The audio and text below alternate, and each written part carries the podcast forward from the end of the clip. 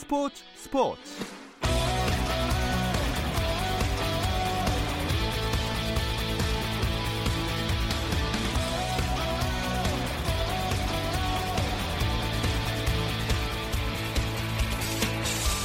스포츠가 있는 저녁 어떠신가요? 아나운서 김종현입니다. 오늘 하루 스포츠계를 돌아보는 스포츠 타임라인으로 김종현의 스포츠 스포츠 출발합니다.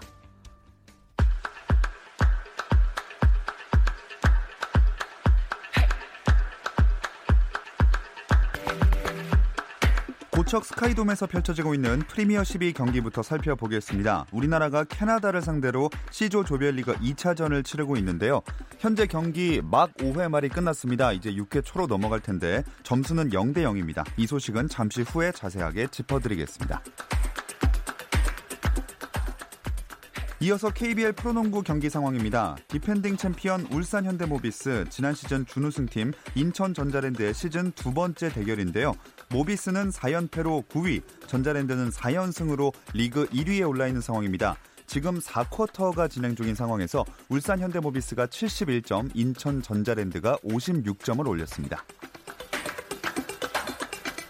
프로배구 V리그 경기도 열리고 있습니다. 남자부에서는 삼성화재 대 KB손해보험의 대결이 진행 중인데요. 이 경기 3세트 진행 중이고요. 한 세트씩 나누어 가졌습니다. 그리고 현재 점수는 삼성화재가 21점, KB손해보험이 19점을 올렸습니다. 여자부는 IBK 기업은행 대 흥국생명의 경기가 열리고 있고요. 이 경기 3세트 진행 중인 상황. 지금 흥국생명이 2세트를 먼저 가져갔습니다. IBK 기업은행이 세트 1개만을 가져온 상황입니다. 2019 17세 이하 피파 월드컵에서 우리나라의 8강 상대가 일본을 16강에서 꺾은 멕시코로 정해졌습니다. 일본은 멕시코와의 대회 16강전에서 후반에만 두 골을 내주면서 0대 2로 완패하고 탈락의 고배를 마셨습니다. 이로써 앙골라를 꺾고 8강에 선착한 우리나라는 11일 오전 8시 비토리아의 클레베르 안드라지 경기장에서 멕시코와 4강 진출을 놓고 맞붙게 됐습니다. 미국 프로농구 NBA에서는 휴스턴 로켓츠가 골든 스테이트 워리어스와의 경기에서 제임스 하든의 활약 속에 129대 112로 승리를 가져갔습니다. 하든은 3점 슛 6개를 포함해서 36득점 13어시스트로 활약하며 팀 승리를 이끌었고 토론토 랩터스는 새크라멘토 킹스와의 경기에서 124대 120으로 승리하면서 연패 위기에서 벗어났습니다. 토론토는 파스칼 시아캄이 23득점, 13리바운드, 5어시스트를 기록하며 팀 승리에 기여했고요. 밀워키 벅스는 LA 클리퍼스와의 경기에서 129대 124로 이겼습니다. 아데토쿤보가 38득점, 16리바운드, 9어시스트로 맹활약했습니다. 이로써 아데토쿤보는 개막 첫 8경기 구간에서 200점, 100리바운드, 50어시스트 이상을 기록한 역대 첫 번째 선수가 됐습니다.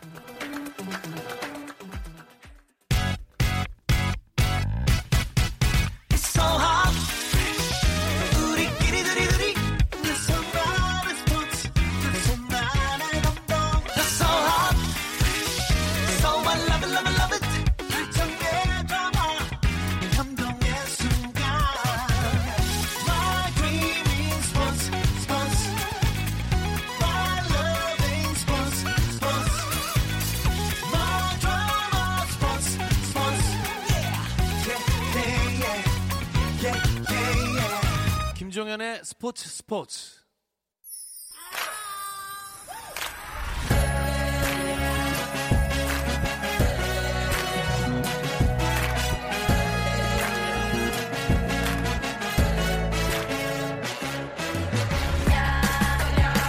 목요일에는 해외 축구 이야기 함께하고 있습니다. 라디오의 발롱도르를 꿈꾸는 이건 김정용의 랄롱도르 시작하겠습니다. 오늘은 풋볼리스트 김정용 기자가 출장 때문에 함께하지 못해서 영국에 있는 이건 기자와 유럽 현지 소식을 중심으로 이야기 나눠보겠습니다. 이건 기자 안녕하세요. 네, 안녕하세요. 이건입니다. 어, 손흥민 선수 때문에 좀 어수선한 한 주를 보내셨겠어요. 지금 생각해보면 상당히 감동적인 스토리가 만들어졌지만요. 네. 이 당시 그 일주일 동안의 상황, 상황 하나하나를 생각을 해보면 정말 그 상황마다 다 아찔한 순간의 연속이었습니다. 에버튼과의 그 원정 경기부터 설명을 이제 얘기를 시작을 해야 될 것 같은데 네. 한국 시간 월요일 새벽에 에버튼 원정 경기에서 후반에 손흥민 선수가 백태클을 하나 했어요. 그때 이제 백태클에 걸려 넘어진 에버튼의 고메즈 선수가 이게 하필이면 걸려 넘어지면서 또 세르지 오리에 선수와 같이 엉키면서 발목이 부러지는 그런 상황이 발생을 했고요. 손흥민 선수가 그 상황을 보고 깜짝 놀라서 눈물도 흘리고 상당히 조금 망연자실한 표정을 지었습니다. 물론 그 당시에는 퇴장을 받았고 프리미어리그 이제 세 경기 출전 정지 징계까지 받았습니다. 지금 생각하면 정말 어, 가슴 아픈 그런 순간이었습니다. 네, 참 많은 팬분들이 걱정을 했는데 그래도 경기 일정을 예정대로 소화하면서 골 소식도 전해왔어요. 네, 어, 그 좋은 소식의 전조가 어떻게 보면 이제 화요, 화요일이었는데요. 잉글랜드 축구협회가 이제 손흥민 선수에 대한 퇴장과 징계 조치가 잘못된 것이라고 인정을 하면서 그것을 철회했고요. 그 다음 날인 6일, 그러니까 한국 시간으로는 7일 새벽이었는데 세르비아에서 트르베나 지베지다와의 경기를 했는데 손흥민 선수가 두 골을 기록했습니다. 이게 시즌 6, 7호 골이고 올 시즌 챔피언스리그 4, 5호 골인데요. 무엇보다도 그 한국인 유럽 무대 최다골 기록을 새로 썼습니다. 그러니까 손흥민 선수가 122, 123호 골을 기록을 했고요. 차범근 감독이 가지고 있던 121골을 넘어서서 어, 새로운 역사를 썼고 첫 골을 넣고 난 다음에 카메라를 보면서 미안하다는 세레모니를 하면서 그 고메스 선수에게 그런 세레모니를 하면서 또 많은 감동을 안겼습니다. 네, 골을 넣는 순간에 celebration으로 그 고메스 선수에 대한 그런 걸 했다는 거는 마음의 짐이 그만큼 무거웠다는 얘기일 것 같아요. 그럴 수밖에 없는 상황이고요. 네, 맞습니다. 손흥민 선수 분명히 놀랐을 거고 자신의 이제 뭐 고메스 선수가 발목을 다친 것이 뭐 자기가 직접적인 원인은 아니지만 어쨌든 출발점이 됐기 때문에 그런 마음의 부담도 있었고 그렇기 때문에 뭐 심리 치료도 하고 여러 가지 상담도 받아보고 그랬습니다. 그리고 이제 고메스 선수가 부상당한 이후에 영국 현지 반응도 물론 손흥민 선수가 좀 아쉽긴 하지만 그래도 직접적으로 손흥민 선수가 잘못한 것이 아니다라고 하면서 많은 위로가 있었고요. 그 덕분에 이제 마음의 짐이 그래 좀 있었는데 골을 넣으면서 세레모니를 하면서 어느 정도 그 마음의 짐을 덜어놓은 상황이 됐습니다. 네, 또 고메스 선수는 수술을 잘 마친 상태죠.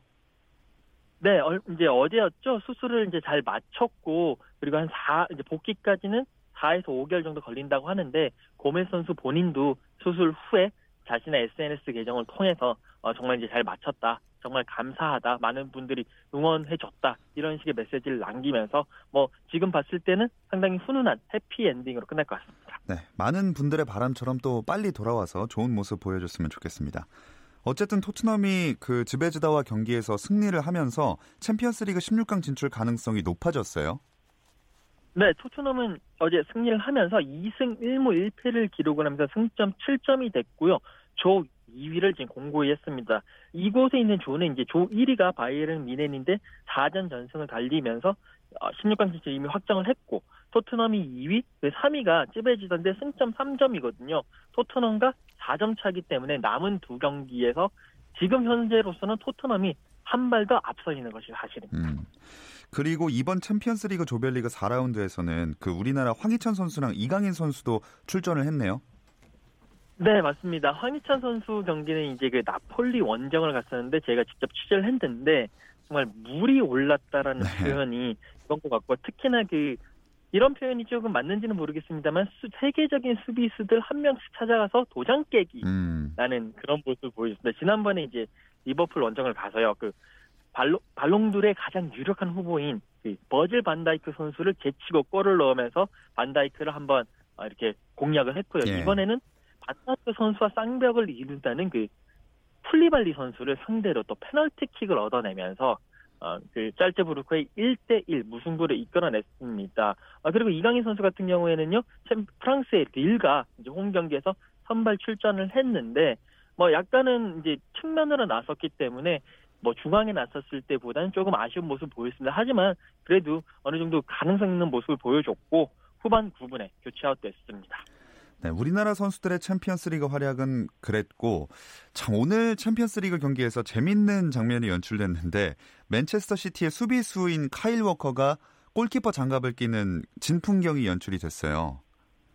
네, 맞습니다. 이탈리아의 안타 아탈란타 원정은 이제 맨시티가 떠났는데 사실 맨시티 입장에서는 좋게 갈 수 있는 경기였는데 여러 가지 변수가 많이 나왔어요. 후반전에 이제 원래 선발로 골문을 지켰던 에데르송 선수가 갑자기 부상으로 쓰러져서 아웃이 됐고요. 그 이후에 브라보 골키퍼가 대신 들어왔는데 이 또 경기 종료 한 10분 정도를 남기고 브라보 골키퍼까지 퇴장당하는 그런 상황이 발생했습니다. 그래서 가르디올라 감독은 고민 고민 끝에 이제 그 카이 로커 선수를 골키퍼 장갑을 끼고 출전을 보내면서 골문을 어떻게든 버티고 버티고 버텨라고 얘기를 했고 이 카이 로커 선수가 유효 슈팅까지 하나 막아내는 네.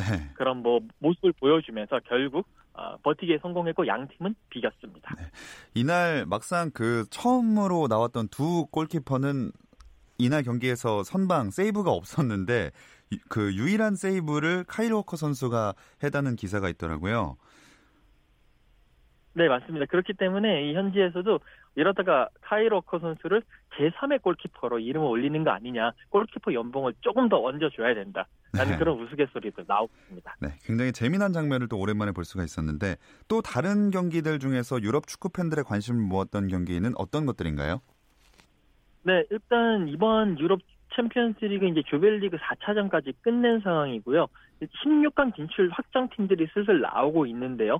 그래서 이제 세 팀이 확정을 지었습니다. 어, 파리 생제르맹, 바이에른 미는, 유벤투스 이 세 팀이 어, 승리를 하면서 4전 전승을 달리면서요. 16강 어, 진출 확정을 했고 그와 반면에 이제 또 가장 재밌는 조가 있는데 그 H조거든요. 경쟁이 상당히 치열한데 여기 이제 이강인 선수의 발렌시아가 소속돼 있습니다. 이 H조에 아약스, 첼시, 발렌시아가 나란히 2승 1무 1패를 기록을 하면서 똑같이 승점은 7점으로 동률이고 나머지 골 득실 차이에서 1위, 2위, 3위로 나누고 있는데 음. 이 조가 과연 남은 두 경기, 그러니까 팀당 남은 두 경기에서 어떤 모습을 보이느냐, 그리고 누가 16강에 올라갈 것이냐, 이것을 놓고 지금 많은 유럽 축구 팬들이 관심을 계속 이어가고 있습니다. 네, 아마 한국에서도 굉장히 많은 분들이 기다리면서도 결과를 바라볼 것 같습니다. 마지막으로 이번 주말에 우리나라 유럽파들의 경기 일정 짚으면서 마무리를 해볼게요. 네, 어, 우선 이제 손민 선수 원래는 이제 세 경기 출전 정지 때문에 못 나올 것 같았습니다만 그거 징계가 철회되면서요. 어, 일요일 일요일 0시죠 한국 시간으로는 어, 셰필드 유나이티드 홈 경기를 가지고요. 이강인 선수도 같은 시간에 그라나다와 홈 경기를 가집니다. 그리고 황희찬 선수도 황희찬 선수도 이제 볼프스 베르크와 원정 경기를 가지고 또 요즘 많은 관심을 끌고 있는 백승호 선수 아, 다름슈타트에서 뛰고 있는데요. 일요일 밤 9시 10분에 어, 홈에서 얀 레겐스부르크와 경기를 가집니다. 이청용 선수는 9일 새벽 2시 30분에 장크트 파울리와 원정 경기를 가지고요. 이재성 선수는 9일 토요일 오후 9시에 함부르크와 홈 경기를 가지게 됩니다. 네, 오늘 랄롱도르 소식은 여기까지 듣겠습니다. 이건 기자 고맙습니다. 네, 감사합니다.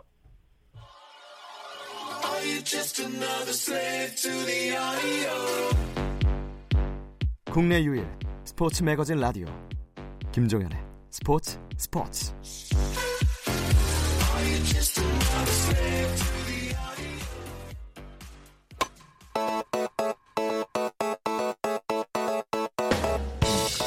대회 2연패와 2020년 도쿄올림픽 본선 진출권 획득을 향해 기분 좋게 출발한 야구 대표팀 김경문호가 오늘은 캐나다를 상대로 프리미어십이 조별리그 2차전을 치르고 있습니다. 이 소식은 KBS 정현호 스포츠 PD와 살펴보겠습니다. 안녕하세요. 네, 안녕하세요. 네, 금방 뵀네요. 네. 자, 우리가 어제 경기에서 승리를 하나 챙겼고 오늘 2차전을 치르고 있는데 현재 경기 상황부터 짚어주실까요? 네, 오늘은 양팀 좌완 투수들의 맞대결이었어요. 우리나라에서는 김광현 선수가 나섰고 캐나다에서는 선발로 로버트 자스트 리즈니 아, 이름도 어렵습니다. 네. 이제 그 당시에 감독이 다음날 선발 투수 예고하는데 캐나다 감독이 나와서 왼손 투수다. 이름은 음. 말해주지 않을 거다. 근데 왼손 투수고 이름이 어렵다 이랬거든요. 그래서 느꼈죠. 아, 이 선수 나오겠구나. 아, 감독도 이름을 발음하기 어려웠던 거 아닐까요? 그래서 그냥 흘린 건가요? 네. 김재현 대한민국 타격 코치의 말에 따르면 공빠른 오주원 선수를 생각하면 된다. 어. 라고 했는데 아니나 다를까 현재 지금 0대 0으로 흘러가고 있잖아요. 예. 아, 역시나 까다로운 투수인 건 맞는 것 같습니다. 음. 한 가지 재밌는 게 2회 초 종료 후에 어, 양의지 선수의 파울 타구에 맞았던 주심이 교체가 됐어요. 아. 그러면서 한 10분 넘게 지체됐거든요. 네. 마침 저희가 그 당시에 딱 이제 공수교대가 되면서 김광현 선수가 올라올 타이밍이라 혹시 어깨가 식는 게 아닌가 걱정했는데 다행히도 좀 이제 그런 문제는 없었는데 존이 넓어졌어요. 주심이 음. 바뀌면서. 그러면서 본의 아닌 투수전으로 지금 흘러가고 있는 상황입니다. 네. 그리고 이제 4회 초에는 이정후 선수가 선두타 출루를 했는데 박병호 선수가 삼진을 당하고 김재환 선수가 잘 쳤는데 네. 더블아웃이 됐어요. 아하. 라인 드라이브로 잡히면서 약간 오늘 경기 말리고 있는 운도 음. 따르지 않는 그런 모습입니다. 자, 6회 진행 중이고 현재 점수는 0대 0입니다. 네. 어, 어제 1차전 얘기를 짚어보자면 네. 양현종 선수가 나와서 진짜 아우, 엄청난 피칭을 보여줬어요. 그렇죠. 특히 호주는 2020년 도쿄올림픽 출전권을 두고 경쟁하고 있는 팀 아닙니까? 그렇습니다. 아시아 지역 출전권을 놓고 결정, 경쟁하는 팀인데 오늘 호주가 쿠바와 경기를 했죠. 예. 그래서 9회까지 2대 2로 굉장히 팽팽한 접전 끝에 아쉽게 석패하긴 했습니다. 음. 어, 호주 선수들을 전반적으로 보면은 싱글 A에서 루키 리그 메이저로 따지면 그 정도의 수준이거든요. 어제 경기를 본 제 한 줄 평을 하자면은 예. 수비랑 투수는 그럭저럭. 근데 어, 타격이 너무 약하다. 아. 어제 단 1안타에 묶였거든요. 네네. 근데 이제 우리나라 선수들이 약간 그 사연 있는 선수들이 가서 질롱 코리아라는 팀을 호주 리그에서 뛰고 있잖아요. 음. 그 선수들이 호주 리그에서 경쟁을 하고 있다는 점을 감안하면 어, 그 정도가 아마 대한민국과 호주의 현재 야구 격차가 아닌가 아. 이렇게 보셔도 될 것 같아요. 자, 전체적으로 호주와의 1차전을 정리를 해보자면 네. 우리나라 대표팀의 입장에서 어떤 평가를 내릴 수 있을까요? 어, 일단 이겼으니까 됐다. 이렇게 아. 볼수 있을 것 같아요. 1차전이라는 게 사실 상대가 누구든 쉽지 않거든요. 네. 그런 면에서 보면 첫 단추를 잘 꿰다는 점에서는 대만족입니다. 한 가지 특징이 허경민, 김, 김재환, 이정우 이런 선수들 어, 불과 이번 장 저번 달까지만 해도 콩, 한국 시리즈를 치르고 예. 있었잖아요.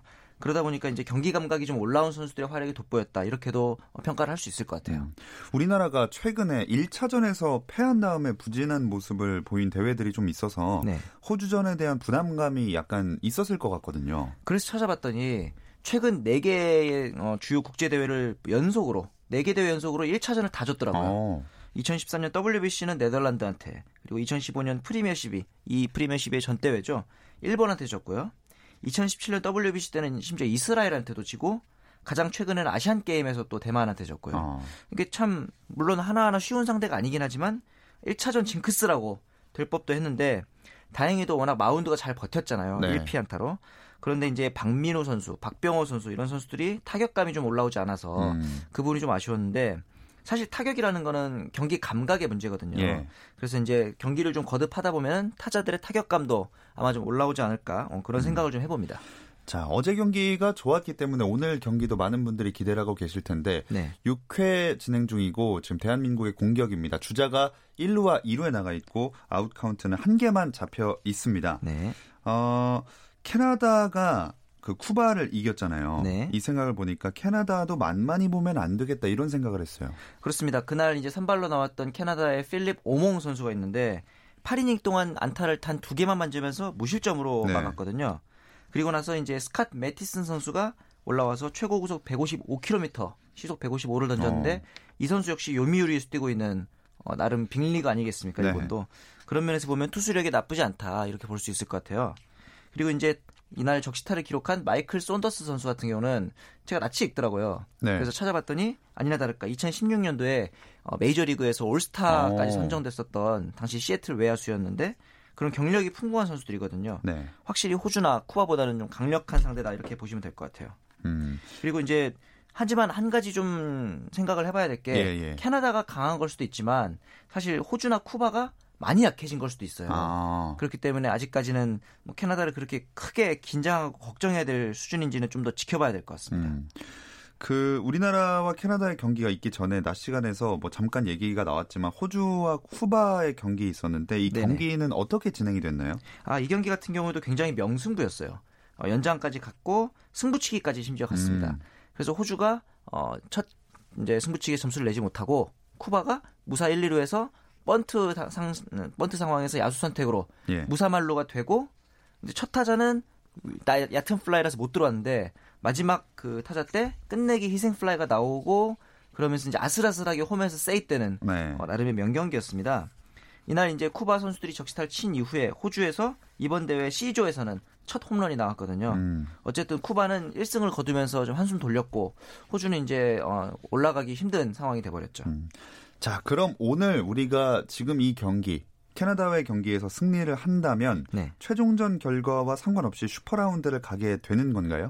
아, 그럴 수 있으면 좋았을 텐데 네. 쿠바가 호주를 이겨버리면서 호주가 탈락한 상황이잖아요. 예. 그러면서 이제 우리나라가 내일 쿠바한테 만약에 진다면 오늘 이기더라도 세 팀이 모두 2승 1패씩 나눠 가지게 됩니다. 음. 그런 경우에 이제 조별리그 순위를 승자승으로 결정하는데 승률이 어차피 똑같으니까요. 네. 승자승도 세 팀이 물려요. 어. 그러면 이제 우리나라가 이제 어느 종목이 어느 대회를 나가든 항상 느끼는 이 경우의 수 있잖아요. 네.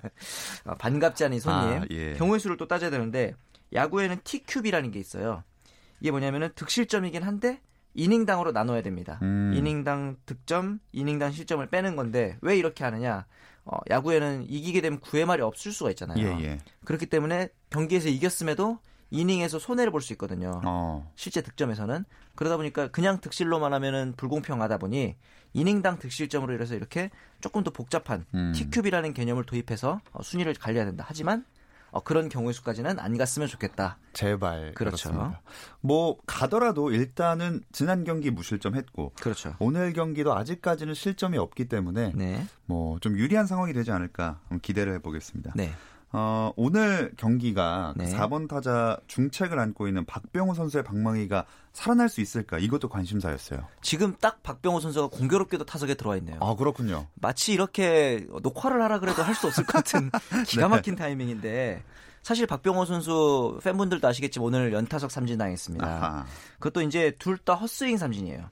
여전히 헛스윙이 너무 많은데 이게 왜 그러냐면은 어 대한민국의 4번 타자 아니겠습니까? 예. 당연히 정면 승부를 들어올 리가 없어요. 아. 그런데 이제 박병호 선수는 마음이 급하니까 어, 첫 번째 타석에서는 낮은 공 그리고 두 번째 타석에서는 높은 high fastball에 헛스윙 삼진을 당했거든요. 예. 그러니까 마음이 급한데 자꾸 따라 나간다 이렇게 아. 좀 보면 될 것 같아요. 그래서 사실은 박병호 선수가 타격감이 올라오지 않는다 그래서 너무 조급해하다 보다 조급해하기보다는 예. 조금 더 기다려줄 필요가 있지 않을까. 음. 뒤에 있는 김재환 선수라든가 어, 김현수 선수가 타격감이 괜찮거든요. 네. 그런 부분들을 좀 믿고 기다리는 게 어떨까 하는 생각을 해봤습니다. 네. 재밌는 것이 포스트 시즌에서 조금 부진했던 김현수 선수는 네. 역시 국가대표 오니까 잘하고 그렇죠. 박병호 선수는 포스트 시즌에 굉장히 좋은 활약을 보여줬는데 네. 오히려 여기 국가대표로 오니까 살짝 부진한 모습을 보여주고 있어요. 그러니까 참 4번 타자라는 자리, 국가대표라는 자리가 쉽지 않구나라는 걸 아마 팬들도 보시면서 느끼실 거예요. 네, 그니까요. 슈퍼라운드 가기 전에는 얼른 살아나야 될 것 같은데요. 그럼요. 지금이야 솔직히 말해서 일본이나 대만보다는 약한 팀들과의 경기이기 때문에 괜찮지만 어, 사실은 4번 타자 역할은 결정적인 한 방이거든요. 예. 그러기 위해서는 일단 2008년도로 돌아가 봐야겠죠. 베이징 올림픽에서 이승엽 선수도 네. 네. 엄청나게 어, 욕도 많이 먹고 음, 힘들지 않았습니까? 하지만 그렇습니다. 결정적인 순간에 한 방만 해주면 되는 자리거든요. 예. 그리고 이제 한 가지 더 이제 부탁을 하고 싶은 게 지금 말씀드리는 순간 볼넷으로 출루했는데 네, 제가 예, 바라는 모습이 바로 저거예요. 결, 어, 아. 왜냐하면은 해결사를 해주는 것도 물론 좋지만 뒷타자들 타격감이 괜찮다면은 진검다리 역할을 해주면서 네. 타격감을 조금 고르는 것도 필요하거든요. 제가 이런 모습을 바란다고 대본에 써놨는데 기다렸다는 듯이 볼넷으로 살아나가줬습니다. 미래에서 오셨습니까? 그러게 말입니다.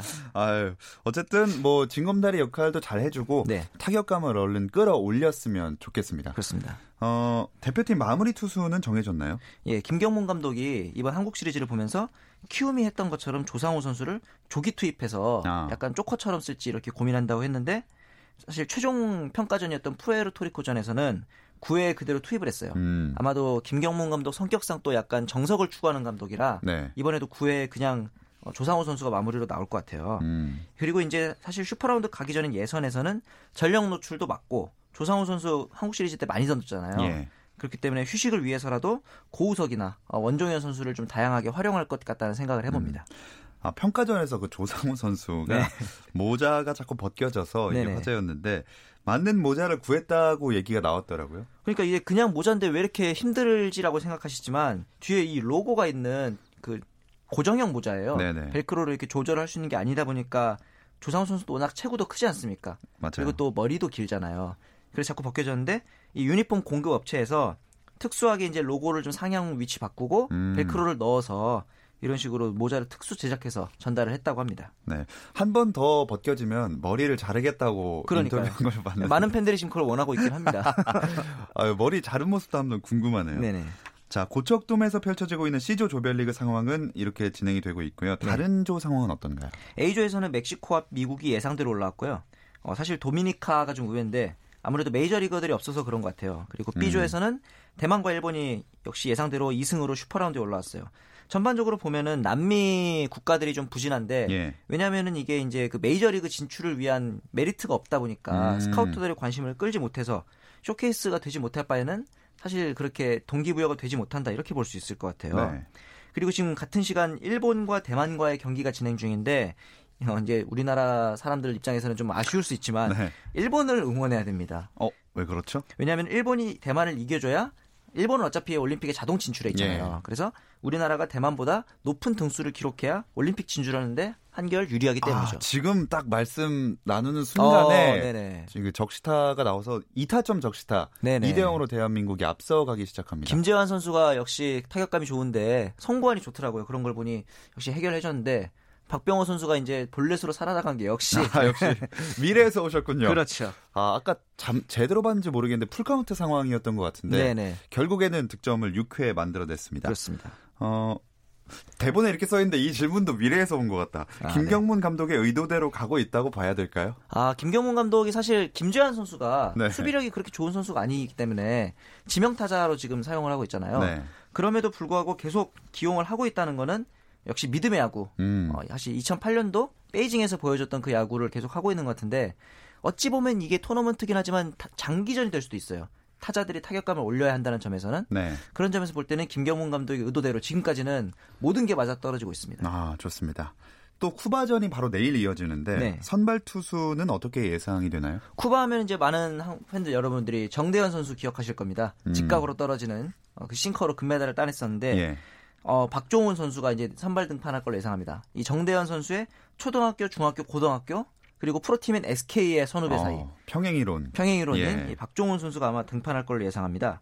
그리고 이제 나머지 이영하 선수랑 차우찬 선수는 아마도 롱릴리프 및 전천후로 어, 기용을 할 거라고 보고요. 슈퍼라운드를 앞두고 등판이 없었던 이런 선수들에게도 좀 컨디션 점검차 등판할 음. 기회를 많이 제공할 것으로 지금 예상을 해볼 수 있습니다. 자, 조금 전에 저희가 이야기 나누다가 쿠바의 전력이 좀 약해졌다 이렇게 말씀을 네. 하셨는데 어느 정도 전력인가요? 이게 왜 그러냐면 2015년도에 쿠바가 이제 수교를 하면서 메이저리그 진출이 많아졌거든요. 음. 그러다 보니까 메이저리그에 나가는 선수들이 이번 대회 안 나오잖아요. 예. 그러다 보니까 이제 쿠바 대표팀이 많이 메이저리그 선수들이 빠진 그런 결과라고 보시면 될 것 같아요. 음, 좋습니다. 오늘 경기 결과에 따라서 내일 경기가 어떻게 진행될지 참 관심이 더 모일 수 있는 상황인데요. 네. 현재 경기 6회 여전히 2대 0으로 대한민국이 조금 전에 두 점을 내면서 앞서고 있다는 소식 전해드리면서 미래에서 오신 정현호 스포츠 PD와 인사 나누겠습니다. 고맙습니다. 감사합니다. 내일도 저희는 저녁 8시 30분에 돌아오겠습니다. 김종현의 스포츠 스포츠.